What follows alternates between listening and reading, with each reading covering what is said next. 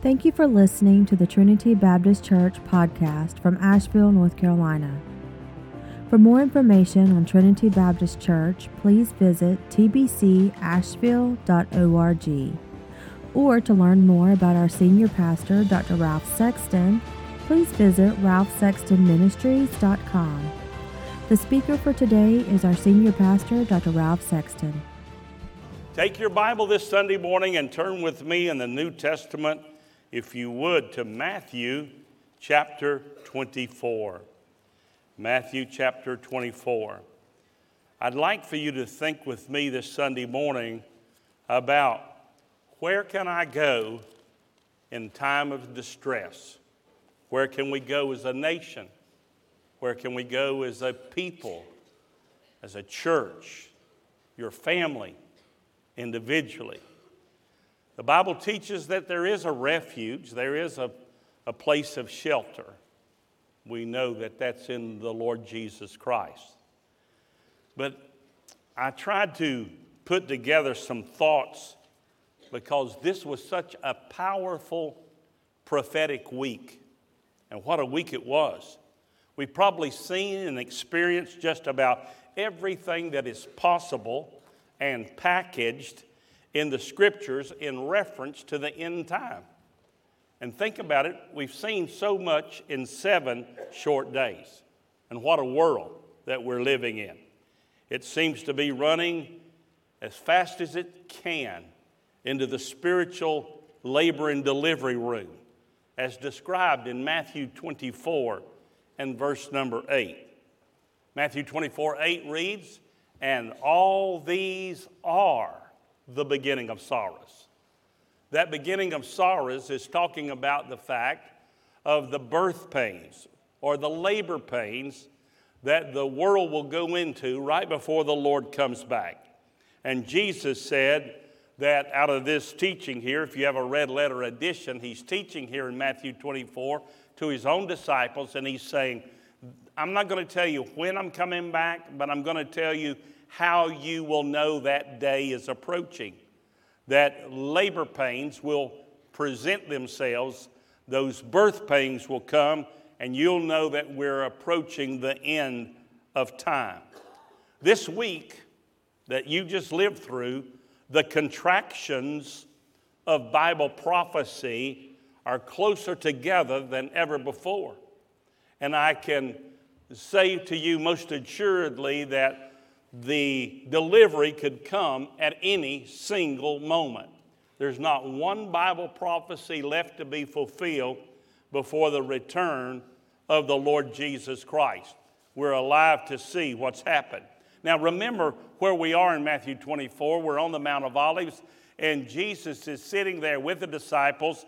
And if you're on that plateau looking across the Kidron Valley, and you see the Eastern Gate, and 2,000 years ago, the most beautiful building in the world was sitting on that plateau of Mount Moriah. That would be the Temple Mount, and that would be the second temple. And Jesus is sitting here on Mount of Olives, and he's talking to these disciples. And they begin to ask him questions. Look at verse number three. And as he sat upon the Mount of Olives, the disciples came unto him privately, saying, Tell us, when shall these things be? And what shall be the sign of thy coming and of the end of the world? As he sat upon the Mount of Olives, that's where he's located, the disciples are asking questions. They've asked him three questions, and those questions are very similar to questions that we ask today. They're very uh, much related to the day and hour that we're living in. And what are those questions that human beings ask?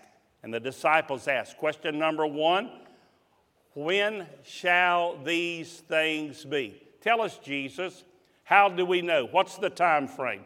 Number two, what shall be the, the sign of thy coming? What's going to be the things that we'll look for?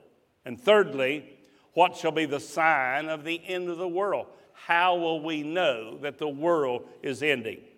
And what Jesus quickly did in Matthew 24 those first seven verses, he gives them a quick overview. It's sort of like uh, My Return 101. and he lists some things that would allow them to know markers of the Lord's return. One of the things that a Bible believer needs to know would be this one fact that we would, should remember. To the person or the group that does not believe in the Lord Jesus Christ or does not believe that he is coming again, the Bible is quite clear that his return is going to be a shock for them. It's going to be, they're going to be unbelievably awakened one morning to find out the church is gone, the believers are gone, and they're going to be shock and awe like never before. And if you don't have this verse marked in your Bible, write it in the margin, study it later. 2 Peter chapter 3 and verse number 10. 2 Peter 3 and verse 10. And in that, that passage of Scripture, 2 Peter, what does the Lord God Almighty say? He says that I'm going to come back, and for the unsaved, for those that do not believe, I will return as a thief in the night. They won't know that I'm coming. I'll be as a thief in the night. Now, for you, people that go to church, people that are Bible believers, it's not going to be like that.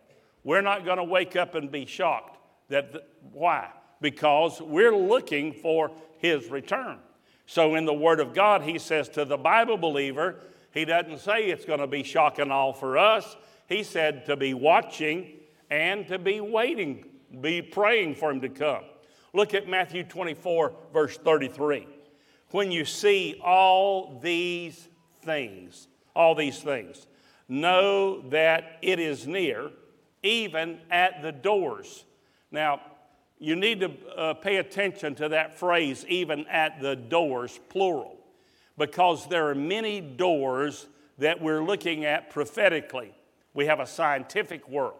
And the world of science, if you study in there, it's saying that the Messiah, Yeshua, Jesus, is coming back. If you look at the economic world, we see that there's a prophecy being fulfilled. Revelation chapter 13 says that right before the Lord comes back, that the culture, the society, the business world will be moving towards a cashless society. Revelation 13, that no man might buy or sell. And you don't realize how close we are to that already. All you have to do is go to your grocery store, go to your Kroger, your Ingles, and uh, your Publix, and when you go in there and when you go to check out, tell the clerk, don't scan my groceries, just add them up and I'll pay you. And the clerk will tell you, I can't check you out unless I scan you.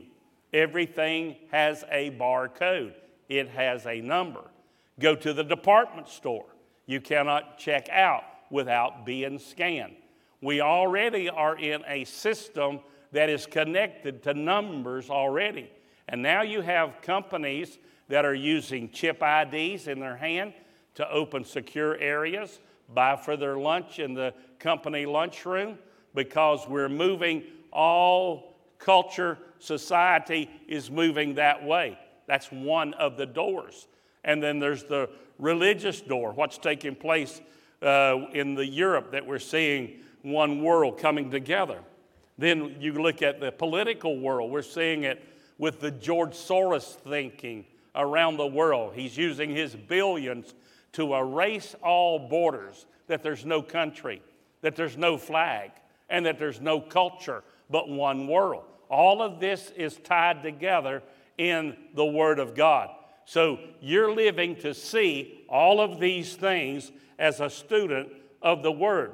In Matthew 24, verse 42, he says, Watch therefore, for you know not the hour where the Lord cometh. Verse 44, therefore be you also ready. So we need to be students of the Word of God. Now, it's hard to believe because we don't sometimes sit down and take it apart and study it, but your Bible is literally 25% prophecy. One fourth of everything that God put in His Word is prophetic. So if I'm reading Matthew 24, here's a red letter edition of the Word of God. It's coming out of the mouth of Jesus. And we get down here to verse number 32, and Jesus says, Now, I'm telling you, disciples, here's the answer to these three questions, but here's something else you need to pay attention to that I want you to study the parable of the fig tree. I'm going to deal with the nation of Israel. Now, always remember this, church, it'll help you. God doesn't tell time with a watch or a calendar. God doesn't use a Timex or a Rolex. When God's telling time, God uses the nation of Israel. May 14, 1948, God reached down and he hit the pendulum, counting down to the end of time.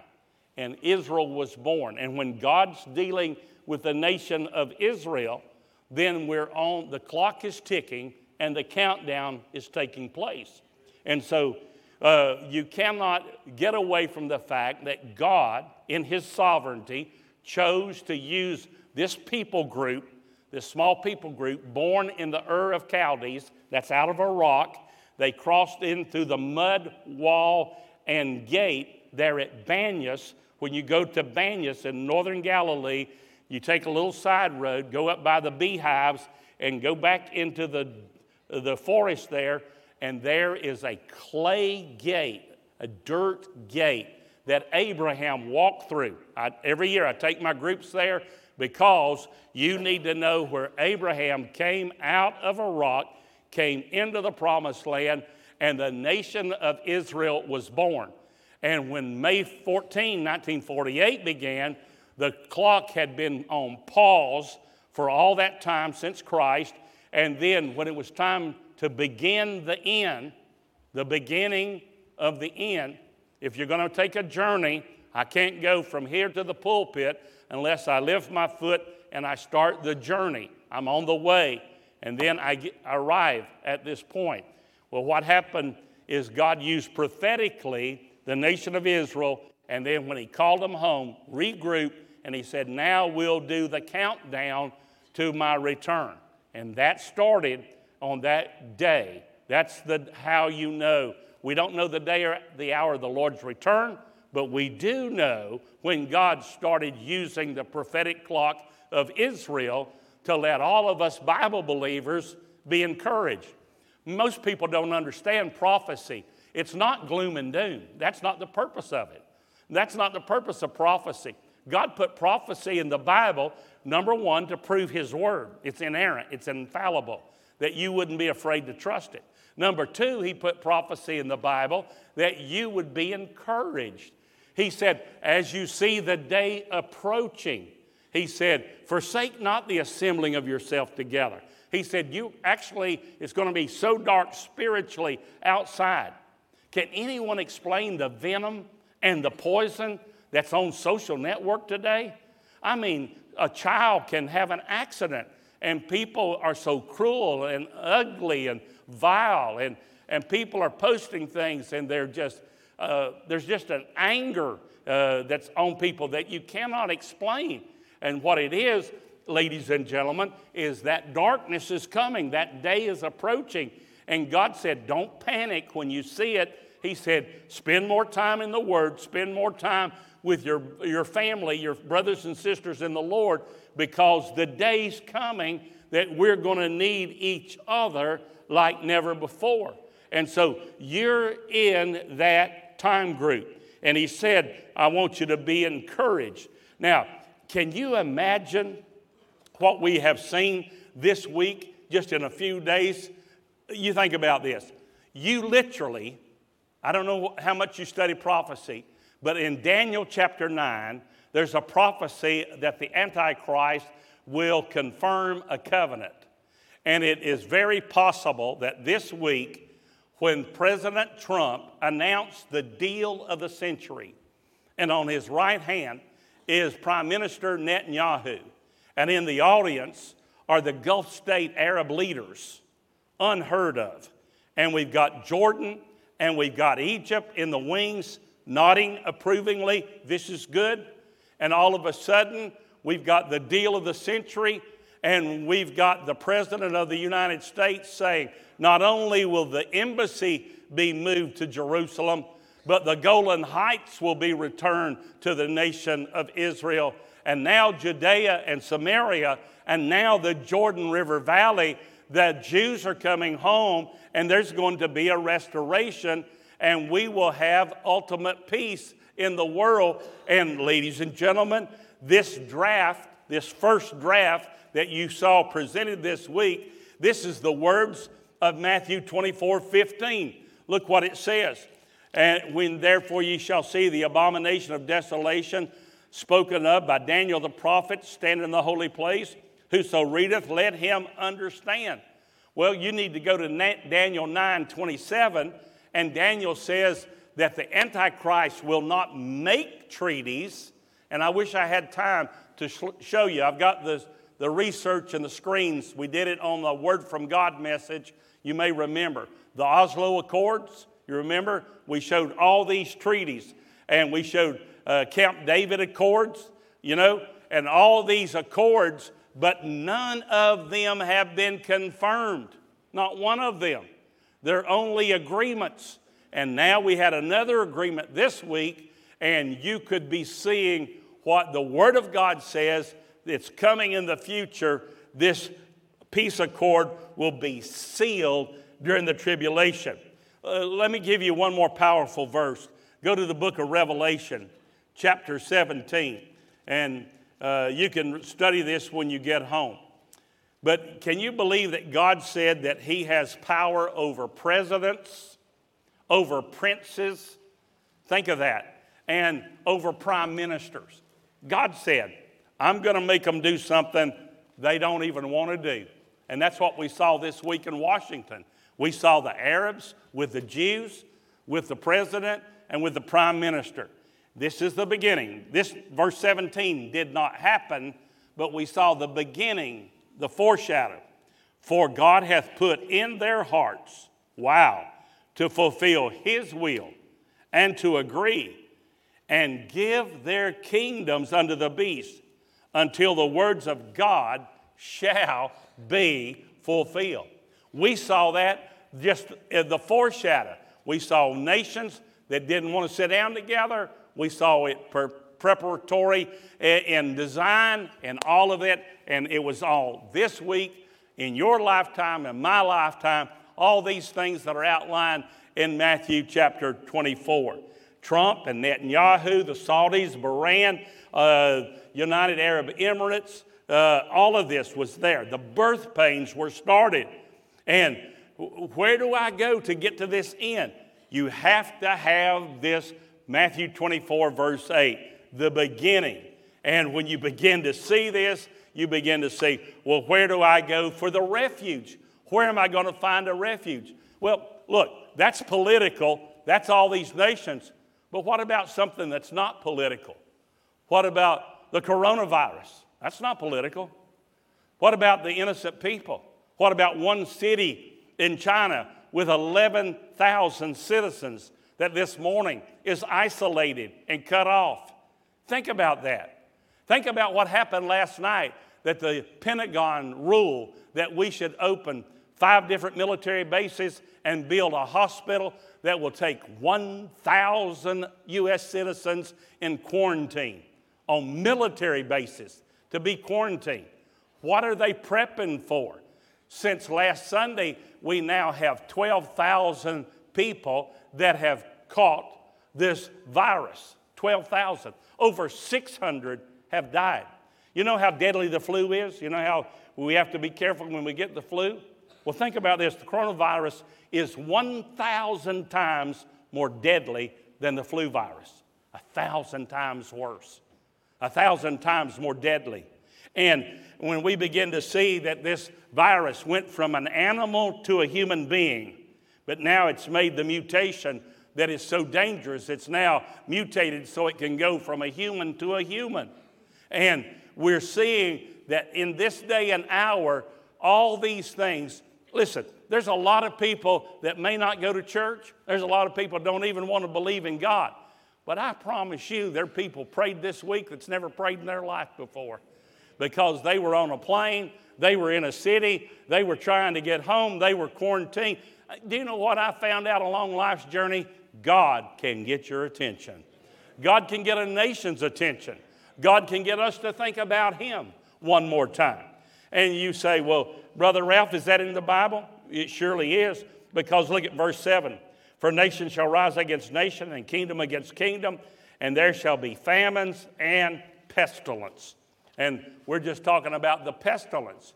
You know, they say that one out of every seven people walking the streets of New York City has tuberculosis, that it's back.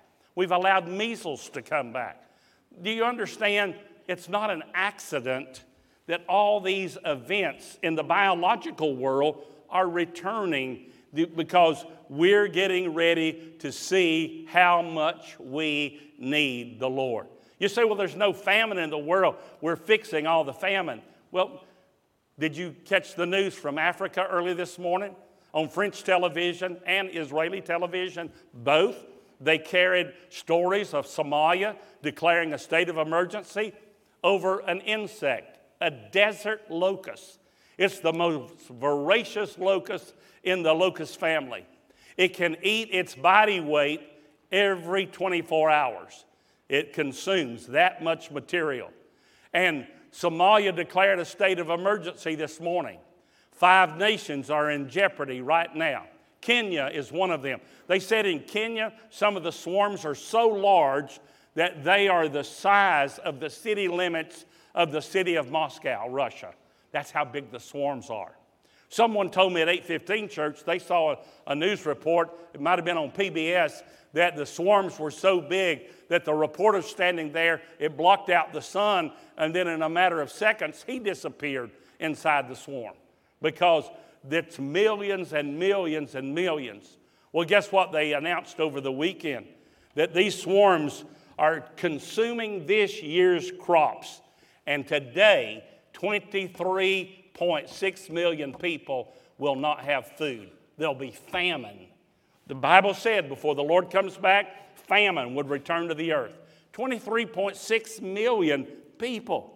And as of this morning, they now have changed their, their uh, plot path, I guess it is, because the swarms have gotten so big they can follow them on radar.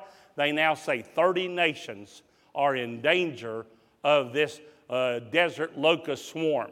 And you know what? It's all right here in the Word of God that before the Lord comes back. I, I tried to figure out how large those swarms were. And they said that some of the swarms were as big as the island of Manhattan. That's a big piece of real estate. And then I, I, I, tried to read on and find out well, how much damage can they do? How much food can they consume? And, and Brother Olson, it said that a swarm like that can consume what New York City, the 10 million people, in the Tri City area, that eh, area of New York, said whatever every hotel, every restaurant, every school, every institution, and every family buys at the grocery store, what all those millions of people eat every 24 hour that one swarm can consume in 24 hours. One swarm can eat everything that all those people eat in one hour. Talking about the magnitude of that consumption. But not only all that happening, what happened this week with earthquakes? It's in the Word of God right here. It said that there's going to be earthquakes in diverse places, verse 7. And do you remember, since we were here Sunday on the 28th, we had a big one offshore Cuba and they evacuated the coastline of Miami, thought they were going to have a tsunami. And so we were made evacuations here in our country. So just for the fun of it, I, I, where there's hundreds of earthquakes every day, some places in Oklahoma are having 40 and 50 and 60 earthquakes a day. So I just went back and looked at every earthquake 5.0, that's a big earthquake, or larger. And the day that uh, earthquake was 7.7 at Cuba, that day, there were nine other earthquakes that same day. Nine, 5.0 or larger. And they were ranging from Iran to India. The next day, the 25th, there were five 5.0 or larger from the Solomon Islands to New Britain. On the 30th, there were seven 5.0s or larger from Peru to Greece. And on the 31st, there were nine 5.0 or higher and they range from Japan to Alaska. And you know what Matthew 24 says? It says in verse 7 divers places. Whoever dreamed we'd be having earthquakes in Madison County? But we are. We're having earthquakes right here in western North Carolina. And we're living to see these prophecies fulfilled. We're so busy, a lot of times we don't connect the dots to realize God has got us in the place. You say, well, what about this uh, that's been going on in Washington? What's taking place in our nation with the strife and the controversy in our nation's capital? Well, could I submit to you to look at verse 7 where it says, kingdom against kingdom? And maybe we've got a Republican kingdom and a Democrat kingdom. And maybe, maybe we've got a, a kingdom of socialism and a kingdom of capitalism. And maybe we've got a kingdom of George Soros, one world, and a kingdom of patriotism and loving your own country. Maybe there's a lot of kingdoms conflicting right now on the world scene. And, and think about it this afternoon, one man is going to spend $300 million out of his wallet for just ads on the Super Bowl. Just ads, one day, Super Bowl. $300 million out of his personal bank account just this afternoon. I, I submit to you, ladies and gentlemen, that there's a kingdom going on for power in this world. But the ultimate kingdom is the kingdom of good and evil, righteousness and unrighteousness, and that God wants you to be aware of that. You say, Well, Pastor Ralph, where can I go? With the birth pains of a sin sick world, uh, what can you do in the time of trouble? Well, quickly turn to the book of Psalms, and let me just give you this to take home with you that'll encourage your heart. Because David, he had a similar question in the time of trouble. He said in verse number five, He shall hide me in his pavilion, in Psalms 27. In the secret of his tabernacle shall he hide me. He shall set me up upon a rock. And that's not redundant there. It means that if there's a rock, an outcropping, that he's not just going to put me on the rock, but he's going to put me up high on the rock. That's above the storm. And David, think about where David was. David was in distress. David was in anxiety. David was in pain physically and emotionally. He had a broken heart. His parents had just died. Read verse 10. He, he talks about his mama and daddy dying. And so he's facing all the pressures of the kingdom and ruling and government. And he feels like I've got all these people around me, but yet I'm all alone.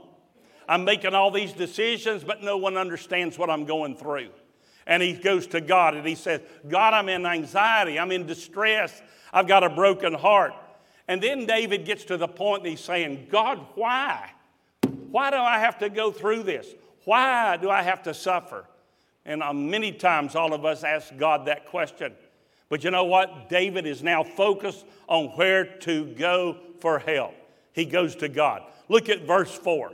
He said, One thing I have desired of the Lord. One thing. What David did is he got focused. He got focused on the one thing. He is, he's on the right place, he's got the right target, he's got the right pursuit, and he's saying, if I'm going to refill my emotional bucket, if I'm going to have spiritual strength, I've got to go to the right place. And what David did, he said, I'm going to go to the house of God. That's where I need to go. That's, there's nobody else can help me. My friends can't help me. My family can't help me. My political world can't help me. The military can't help me. If I'm going to get any help on this planet, I've got to go to God. And he, in his distress and in his anxiety, he did just exactly that. He said, I've got to have the right shelter for the storm that I'm in. And then he said, That I may dwell in the house of the Lord. David goes to God's house. And why does he go to God's house? Number one, he goes for communion. That's where we find our fellowship. Secondly, he goes for communication. That's to get a word from God. And then he begins to understand something that he's never seen before.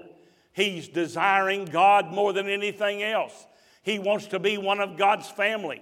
He wants to be of the household of grace. He wants to be a home born child. He wants to live in the house with his father. And where do I go to find this fellowship? It's down in verse number five. He said, I got to go to God's house. the best shelter in the worst danger. And then notice what he finds out if he's in the house of God. If you were in the temple 2,000 years ago, you were walking up on the Temple Mount, there would be the Shekinah glory over the temple. Same story was out in the wilderness. Remember when they were out in the wilderness and the tabernacle, the tent was out there? How did they know God was with the children of Israel? Shekinah glory was over that tabernacle, over that tent. Well, now we're in Jerusalem, and here's the beautiful temple, the most beautiful building in the world. How do we know God's at home? Shekinah glory is over the top of that temple. And so David says, But God, I'm, I can't get to the temple. Right now, I'm in a battle. Right now, I'm in a struggle. Right now, I'm in a place that I, sometimes you feel like, you know, you can't even go to church sometimes. Sometimes you feel like you've had the spiritual wind knocked out of you. Sometimes you feel like you read the Bible, but it's just black letters on white pages, and you can't seem to get through. And you try to pray, it's like the heavens are made of brass. And you're beginning to say, Where is God? God, where are you? And you know what God said to David? He said, Son, when you're in that situation, I'll be your strong shelter. I'll be your refuge in the storm. And he said, When you're in a battle, I'll come to you. Did you pick up on that word pavilion? You know what pavilion is? That's when the king leaves the palace, when God leaves the temple, when the king leaves the palace, and he goes to where the battle's raging. And the king would put his pavilion, his royal tent, and where uh, historians say that the location of the pavilion was always in the middle of the army. Wherever the battle was, wherever the troops were, the king would come out of the palace and he'd say, Hey, there's a war raging. I'm not going to stay up here in the palace. I'm going to go to where they're suffering. And he would go put up the tent and he would put the, in the middle of the army and he would put up the pavilion. And then the historians say that around the pavilion would then come the mighty men of the king, and they would surround the king. And, ladies and gentlemen, when you begin to realize what a mighty God you serve, He's not up in the heavens just there and looking at something pretty and going by day after day and saying, I'm God on the throne, I'm God up here in heaven. He's a living God. What did He say? I'll tabernacle with you. I'll pavilion with you. I'll go to the battle with you. I'll not forsake you. I'll not abandon you, no matter where you are. And I'll put my mighty men around you to protect you and to watch over you. And nothing shall by any means harm you. And you'll be sealed with the Holy Spirit of promise until the day of redemption because we're serving a living God and a mighty God and a God that will pavilion with us wherever we are. He's not going to lose us, and we're not going to lose him because we are in the service of the Most High God. And all God's people said, Amen. Boy, what a mighty God we serve. And that's what David wanted you to realize. He found a place that God's not going to be uh, abstract. He's not just going to be something you read about in the Bible, but He's a living God, and He will take care of you. And if you have to go into uh, a medical situation this week, if you have to go and have a CAT scan, just remember, mighty men of God. He's going to put His angels around you.